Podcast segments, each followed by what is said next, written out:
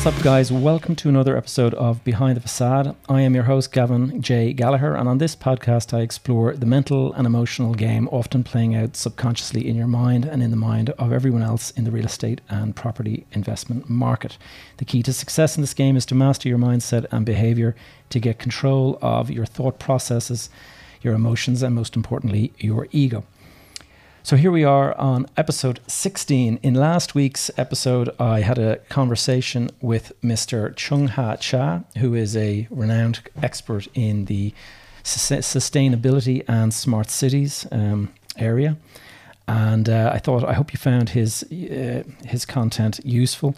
For anybody who's starting out, sustainability and smart cities may seem like it's a little bit over the top you might say, and you might feel like that there's not really necessary to, to learn that kind of stuff. But the reality is, is it's a sweeping change that I'm seeing in the in in the real estate industry, and I do think that it is going to become very important across the entire board. So start getting aware of it now at an early stage, or you're going to be caught out, and you'll be on the back foot wondering how to do all of this kind of stuff. Before I get into today's episode, I just want to give you a quick update on some of the stuff that's happening. First of all, we have the Facebook group, and uh, we have 195 members now. And I'm going to be dealing with a couple of members' questions today. And second of all, I thought I would talk about my current challenge, my 10,000 burpee August challenge. And that is something that is progressing nicely. I did 2,200 or 2,550 in the first seven days, and I've done 2,525 in the second seven days. So I'm on course to do my 10,000 in four weeks, but I can tell you it is bloody tough. And I have been feeling aches and pains everywhere. My shoulders, my knees, everything is kind of sore. So it's a real mind over matter kind of exercise. And I'm in the process of um, figuring out there's an awful lot of stuff to be learned from doing this kind of a stretch goal. And what I've found in the last week or two, I did 750 burpees in a single set sitting uh, last Tuesday, and I did it again on Friday. So not very long of a rest between, and that was particularly hard. And I really felt it. And I can remember thinking at one stage, I'm not going to finish this. But it's amazing how the body and the mind kind of interact with one another. And I learned that the body will quit long after your mind has already quit. And you got to remember that. And I think that's applicable across uh, all sorts of applications as well. If you if you think about your life, um, your ability to earn money, your ability to advance your career, your ability to do all sorts of stuff, a lot of it is all to do with your mindset. And if you consider uh, you know, sitting down to do 750 burpees. When I got to 250, I think I thought, ah, oh, there's no way I couldn't, I can't even do another 50. And I went on and did another 400. And it was basically convincing myself that I can do this mentally. And then the body was already ready to do it. And it's it's just it's just an interesting exercise. And that's one of the reasons why I set myself these stretch goals, as I call them. They are really, really challenging on the mind as much as the body. And by doing something like that, you can often find that you you learn something. It's one of the reasons I think why the Ironman triathlon race is so popular is because that is one of the ultimate mind over matter, mind over body events and you know to do some sort of a race that takes you know between 12 and 16 hours to finish is just an incredible achievement. One of my friends Brady George is out doing his try is doing an Ironman today and he's in the middle of it at the moment. And my congratulations goes out to him before he finishes because it's just such a feat to take on. And so anyway just wanted to kind of go into that before I get into listeners questions question came in from Robert Flanagan, and he wanted to ask opportunities for office development outside of major cities. He figures that the COVID era is going to possibly reduce the willingness of staff to commute to large cities five days a week. And he's wondering if this an opportunity for people in commuter belt towns, say an hour, an hour and a half from the big cities. And my, I think, first of all, Robert, that's a great question, and it's very, very relevant. Obviously, a lot of people are thinking about this, particularly me, uh, given the, the industry that I'm working in. And I'm looking out the window and I'm looking at the offices here in Eastpoint. And uh, it's Sunday morning and it's it's pretty quiet in here at the moment, but it's but it has been quiet for quite a few weeks now. And for me, it's it's a worrying time looking out and sort of wondering what is it's you need a crystal ball to really understand what is happening. A lot of people are saying that it, the office is dead. A lot of people are saying once a vaccine is found, the office will not will will bounce back. And I'm going to give you my views on it. First of all, the willingness of staff to commute five days a week. I think you're already seeing a major shift in mindset and behavior of workers and management. First of all, management did not believe that it was actually possible for people to work from home. Huge numbers of people just thought can't be done. You, the only way this can work is if you have people coming into the office so you can keep your beady eyes on them and you can kind of look over their shoulder and make sure they're doing their work. And that has proven to be wrong. And a lot of big banks and a lot of big places that had hundreds of people, thousands of people coming in every day to big, huge offices in the city centre and stuff, they have suddenly found that this is actually working. This is people are working from home. The productivity may have suffered slightly, but that could be down to childcare issues rather than actual people from working from home. And so I think it is proven that work from home is possible. The longer term questions, I guess, are going to be around corporate culture and just people's preferences and also loyalty from your staff. I think a lot of it is to do with you go into work and you meet your friends and you get to know people and you're kind of having a, a bit of a laugh with them and the banter. And here in East Point, we have a tennis court and we have um, a five a side football court. And those two places are places where people interact from the offices. They come out, they play in the evening and stuff. And that is a great outlet and a great way to kind of socialize with your workers. If you're working for home from from weeks for weeks and weeks, it is it's going to be one of those things that you're just going to find I think that it starts to erode the corporate culture. So that is one of the things that the next thing that we've already started to notice is that there is definitely we're starting to see migration out of the major cities. And I saw an article in the papers in the last day or two about people moving out of London. And I've been hearing here in Ireland that there are people looking at houses now down in Cork and Kerry, which is a long way from the major from from the capital. And it's I think it's down to people believing that they can have a better lifestyle, they can have a beautiful home that costs a fraction of what it would in the capital city. They can have another thing going for them um, insofar as they can be closer to their family. You can have more land. The cheaper the house, you can have a nice lifestyle, and you can basically commute maybe one day a week or every other week. And in the in the interim, you just meet people virtually and you work from home. And that's going to be a very interesting development. It's something that I'm actually looking at myself and thinking, yeah, I could actually see myself having a nice home further out, uh, you know, maybe an hour from the city and living there, enjoying a nicer lifestyle, being closer to my kids and stuff like that, but having the uh, you know the ability to drive in when I need to meet somebody if it is important that you have a face to face meeting.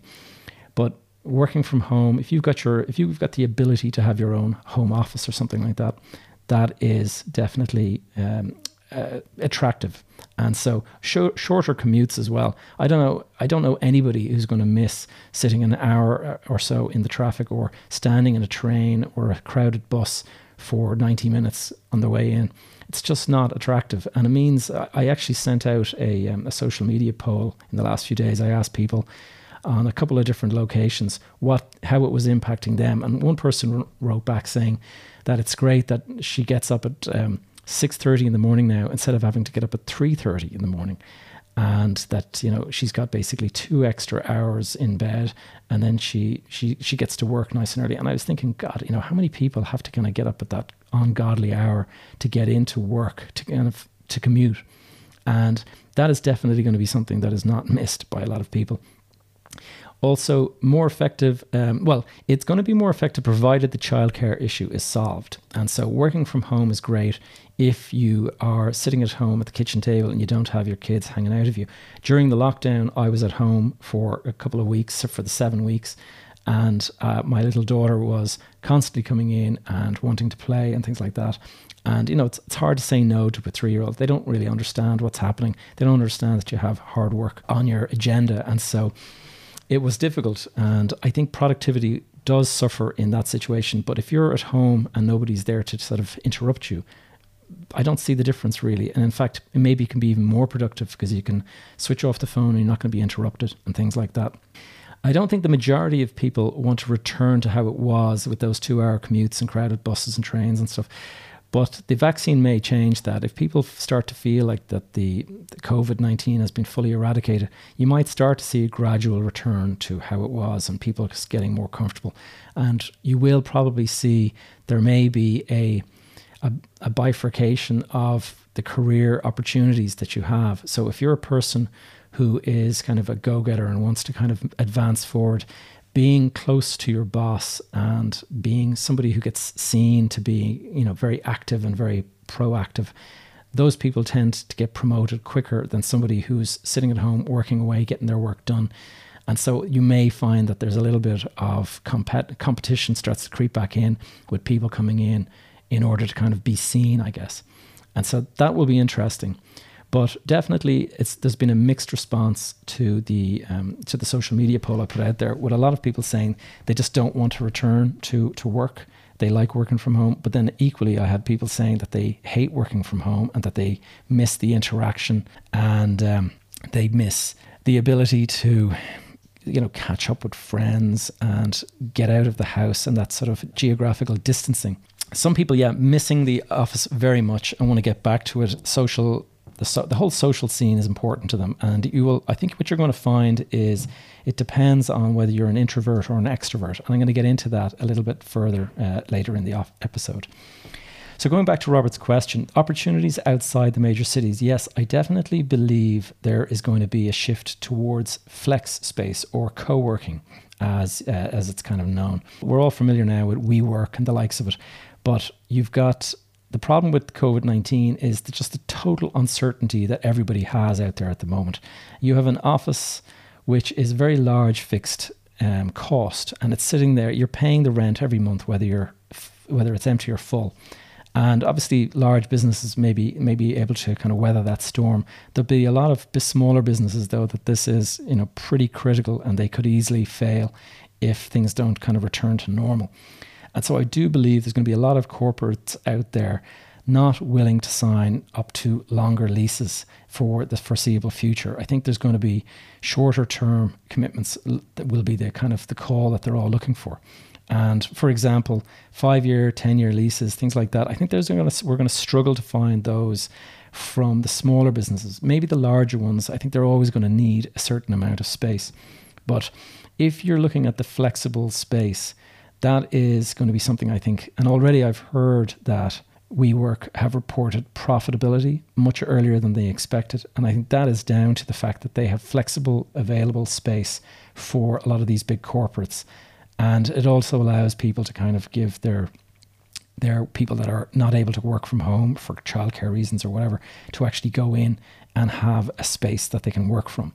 So, and also it means that, you know, you pay for your 50 desks or whatever it is that you need and you can cancel it at a month's notice or whatever. So that is definitely going to be attractive to a lot of corporate occupiers.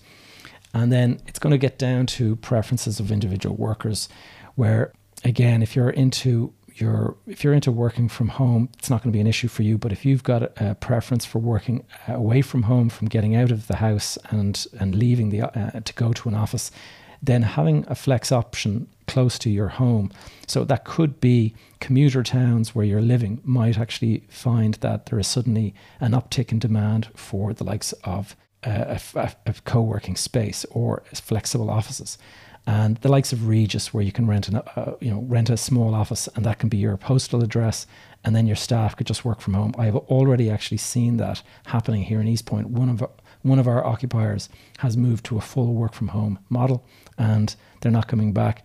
And but equally, I have heard some of their staff members saying that they're not happy about it, and they'll probably look for a job that actually has a fixed office. So there you go, a lot of food for thought, and um, definitely don't think people are going to be wanting to return to long commutes and sitting in crowded um, public transport because of the safety issues as well with COVID at the moment. Obviously, the second lockdown is going to be the big risk. If we if we hit, and already a lot of places are going into second lockdown. You're seeing a, an uptick in the number of COVID cases. And so suddenly it's becoming a bit of an issue again. And I think a lot of people are going to be saying, well, this could be a recurring theme for the next couple of years, or certainly a next year, 18 months. And therefore, I think there could be demand for flex office. The problem is going to be, the challenge is going to be how long is it going to last? And that is the complete uncertainty that we all face.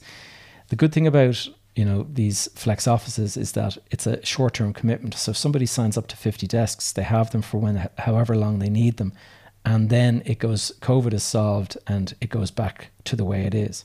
I do believe that it's only a matter of time before we go into a full second lockdown. It may not be full national, it may be localized, it may be, you know, a certain city or whatever. It all depends on how well behaved people are and how well they can manage to get this thing under control. But if you've got an office building in a regional town and you turn it into flex space, I think you could find that there's an uptick of demand. The question is going to be if a vaccine is found and COVID 19 is eradicated and things can go back to normal, will there be that demand to keep a regional town uh, office full?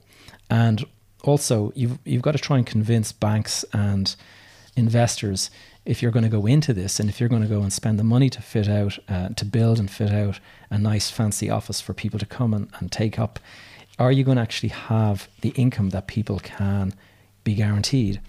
um, to pay your, your you know your debt down and things like that, you're going to have a situation where somebody comes along, wants 50 desks, they may pay you a big premium for that, but the question is going to be how long will that be? If there's a second lockdown and everyone has to kind of go back to working from home, that's going to be your flex office space now vacant.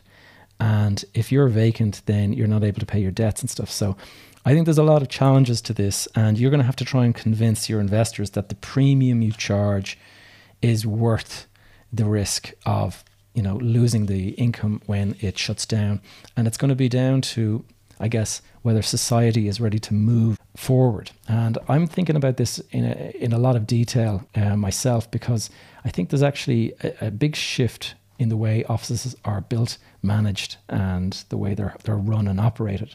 I think the landlord is going to have to get into much more of a hospitality type role where they're they're more active in this kind of co-working and flex space type management role whereas before we just leased an office and, and that was all we had to do. All right second question. Robert i hope i answered that question to your satisfaction. The second question is actually very very similar and related. It's from mark tracy and mark asks uh, do I think people and companies want to share facilities such as toilets and kitchens with other office uh, users in the building? Or would developing self contained offices be a better option? I think that's a great question. And it's another it's another one of those questions that kind of comes down to a little bit to flex space and a little bit to the way people are thinking about COVID and all that kind of stuff. At the moment, I can answer that question because I've got the, both. I've got own own door occupiers here in East and I have um, occupiers that are sharing buildings in Eastpoint. And we have had a few people returning to the building. And in order to kind of satisfy what we did, is we put th- thermal scanners in the lobby. So when people walk in, first of all, there's a thermal scanner there that you can check your temperature. And that's just one little tick in the box, I guess, to kind of give people comfort. The second thing uh, that we've done is we've increased our uh, cleaning regime. So we used to have a person come in every morning at about I think 6:30 or 7 or something like that and they would give the whole building a good clean down. So the toilets would get washed out, the staircases, the floors, the you know all of that kind of stuff would get washed in the common areas and then they would be gone for the day. What we have since done now is we've brought them in for enhanced cleaning. So not only are they cleaning but they are using sterilized kind of equipment, get, make sure that the surfaces are all you know properly sanitized. But second of all, they're coming in again after lunch at two o'clock, uh, or sorry, not after lunch, just before lunch. And uh, so I think at about 12, 12.30, something like that, they come in, they blitz the, the place a second time. And then that gives people a little bit of added comfort that the place is pretty clean. And so that is one of the things that has given people comfort. They continue to work from the building. There's social distancing. Um, so there's not everybody in the office that was there before, but it is possible. And I think it's the real question is going to be down to, you know, their belief in safety. And so by giving those enhanced cleaning services, that is something that you can provide And the reality is, I think, is it doesn't actually matter really whether you picked the virus up from one of your co-workers or whether you picked them up from a visitor who entered the building or whether you picked them up from somebody who happens to be sharing the, the first or the second floor and you're on the ground floor you're going to be contaminated. So it's all going to boil down to the cleaning regime that you have in place and also how good people are with their habits and with their, you know, their ability to kind of stay keep the keep the virus at bay. If you're getting on a if you're leaving your own whole you know your own office building and you're walking down to the nearest train station and you're jumping on a train with a lot of other people, then you know you're you, you are at risk of touching surfaces there and you could pick up the infection just as easily there as you could at, uh, you know walking out of your elevator that somebody else happens to share in that building. So I think that is one of the things that's going to basically con- control this is is sanitization really, and as long as good hygiene and you maintain a good cleaning regime, I think the risks can be mitigated. When you get into flexible office, I think that's going to be more attractive uh, than having an own whole, an own door office, and we have. Um, yeah, as I mentioned earlier, we've seen that here in Eastpoint where we have a couple of people. It's rare enough here in Eastpoint at the moment that we've seen anyone moving to a full work from home situation, but there is one occupier has done it. And what they've decided to do is they're going to have a Regus office. And the Regus office is going to be their postal address and it's going to be a venue that they can have occasional face to face meetings. But pretty much everyone is going to be fully working from home. Now, one of the problems with moving to a work from home situation is what I've actually found. Uh, it's it's it's interesting. First of all, the corporate culture is definitely going to start to suffer. If a lot of people are working from home and you don't have that social interaction, that is going to affect corporate culture. And corporate culture is a big thing for all of these big tech companies. And so what I've been finding is you know, the guys spend a lot of money on gym, internal gyms and they have, you know, great canteen facilities and they have really, you know, they spend a lot of money in the building because they want it to be impressive and they want people to kind of feel that they've got a, a really, really good place of work. Now, if you're suddenly working from home, how much of that translates to your job? That's a good question. And I think that may be a reason why people start to drag people back to the office. But the other thing that's important to remember is education. And it's something that was reminded to me from um, a person in a law firm recently is that when new recruits come to a law firm, they usually shadow somebody who is more senior for a couple of months.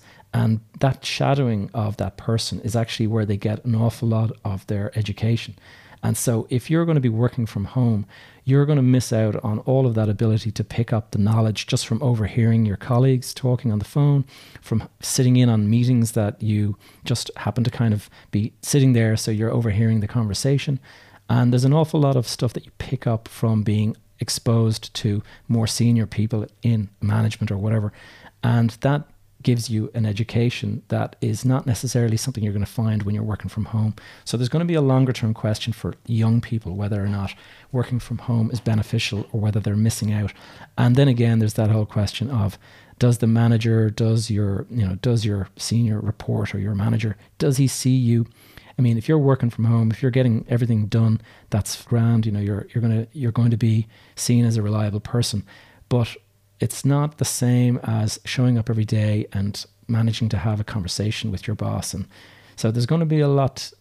We're going to have to see what happens in the next couple of months um, with all of this. I do believe that the whole world, in terms of work, is kind of up in the air at the moment, and there's going to be new policies. There's going to be new findings. There's going to be, I think, there's going to be some mental health health issues with people working from home prolong, for prolonged periods. Some people can do it don't think everyone is suited to that. And so I'm going to get into a little talk now on the personality and the role the personality plays in that whole thing. So let's get into the second topic today, and that is one that I find really fascinating, and that is the Myers Briggs Type Indicator, or the MBTI. And this is what there's another name for it, and that is the 16 Personalities Test. And this is a test that was developed by a woman and her daughter, Katharine Cook uh, Briggs, uh, who started it in 1917. She started this research, and her daughter, Isabel Briggs Myers, she carried on the work, and it was launched finally in 1944 during World War II. And it's based on a concept proposed by the Swiss psychiatrist Carl Jung. And that is that people experience the world using four principal psychological functions. And they those four functions were sensation, intuition, feeling, and thinking. And the point that he was making was that one of those particular functions was particularly dominant in your system. And so Katharine and her daughter Isabel, they went further with this and they actually developed a structure and put some additional functions in. And they came up with a, a test that pairs four different functions and it, allows you to choose which one is your more dominant one and then it ranks them. And the way they, what they've come up with is there is the introvert versus the extrovert, there is sensation versus intuition, there is thinking versus feeling, and there is judging versus perceiving. And from these came 16 possible combinations, and that is where the 16 personalities identified by four initials come from. In my case, I am known as a, an INTJ, and that is introvert, intuition. The N stands for intuition, T stands for thinking, and J for judging. So to make it a bit easier, the, diff- um, the the various traits and the various kind of preferences, strengths and weaknesses, what they've done is they've given each of these 16 uh, initials a persona. And the INTJ is also referred to as the architect or the mastermind. And um, there are a couple of different examples that I'm going to give you.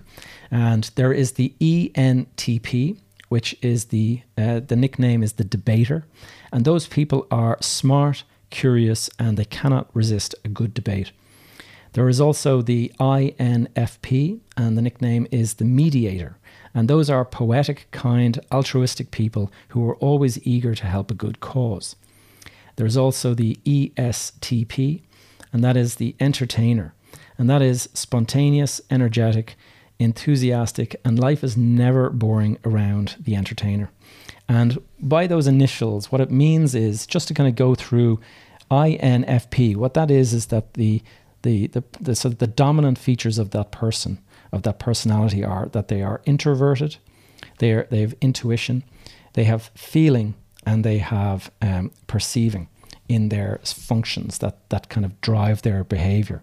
And while it all sounds a little bit difficult to kind of put your hands around, and it's somewhat an unusual kind of thing to try to understand, when you actually get into the the different traits and stuff, you will recognize incredible similarities with your own personality. And what I found when I read about the INTJ is it was like reading about myself. Somebody just you know had been watching me from from from afar and wrote about me. And that was what I read when I read about the INTJ. So, what's the point of all this? Well, once you discover your personality and you read up on, you suddenly, it was like an, a eureka moment for me because what I suddenly realized was a whole lot of stuff that I had struggled with over my life. I suddenly realized why.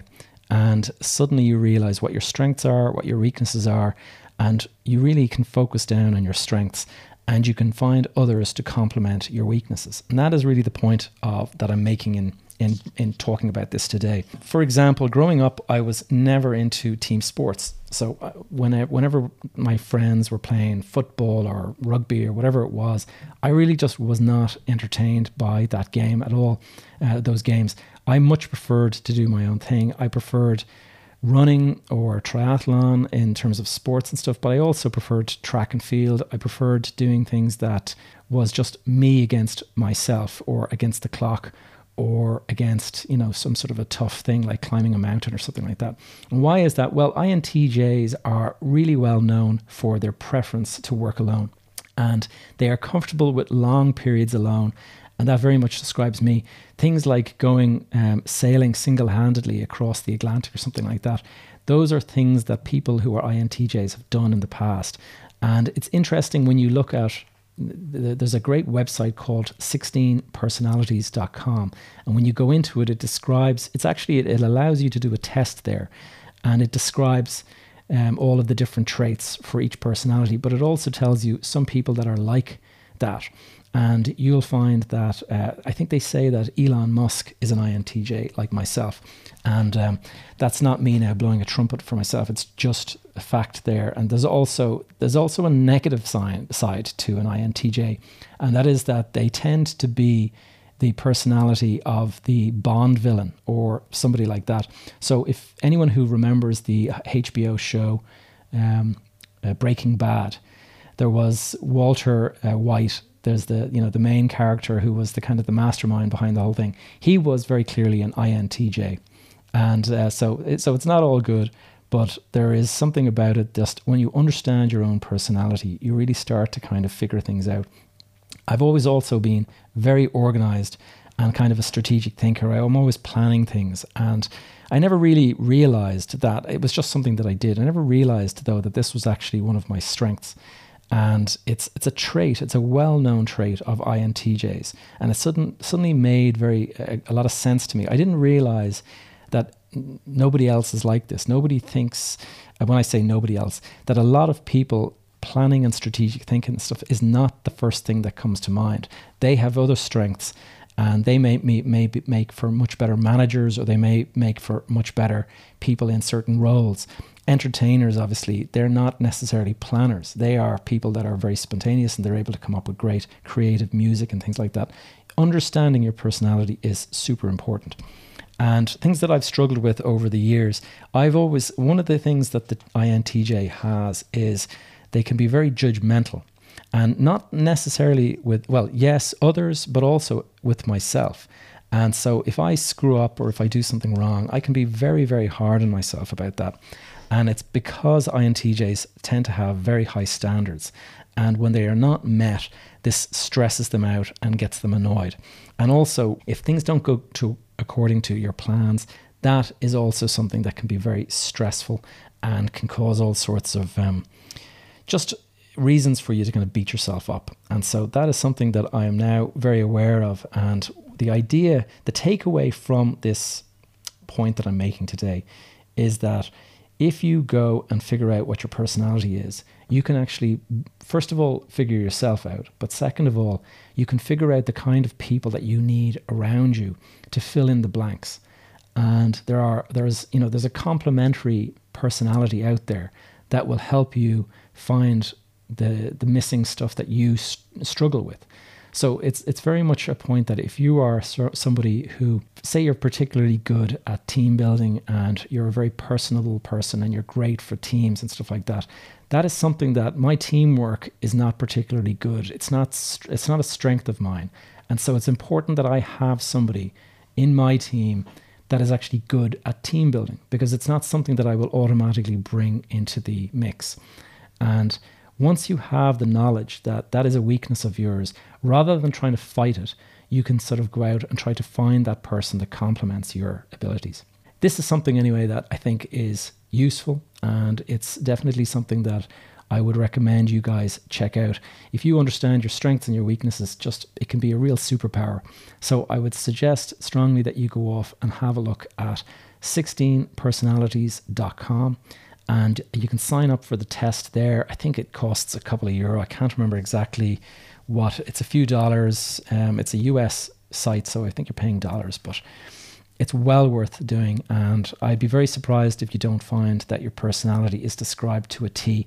I've spoken to other people that have done it, and they're all blown away by just how accurately it describes the way they think and their strengths and their weaknesses.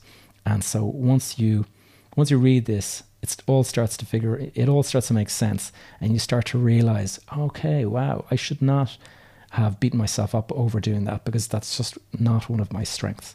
And therefore you now know who who you need on your team or who you need to partner with that will bring those complementary skills that you don't have.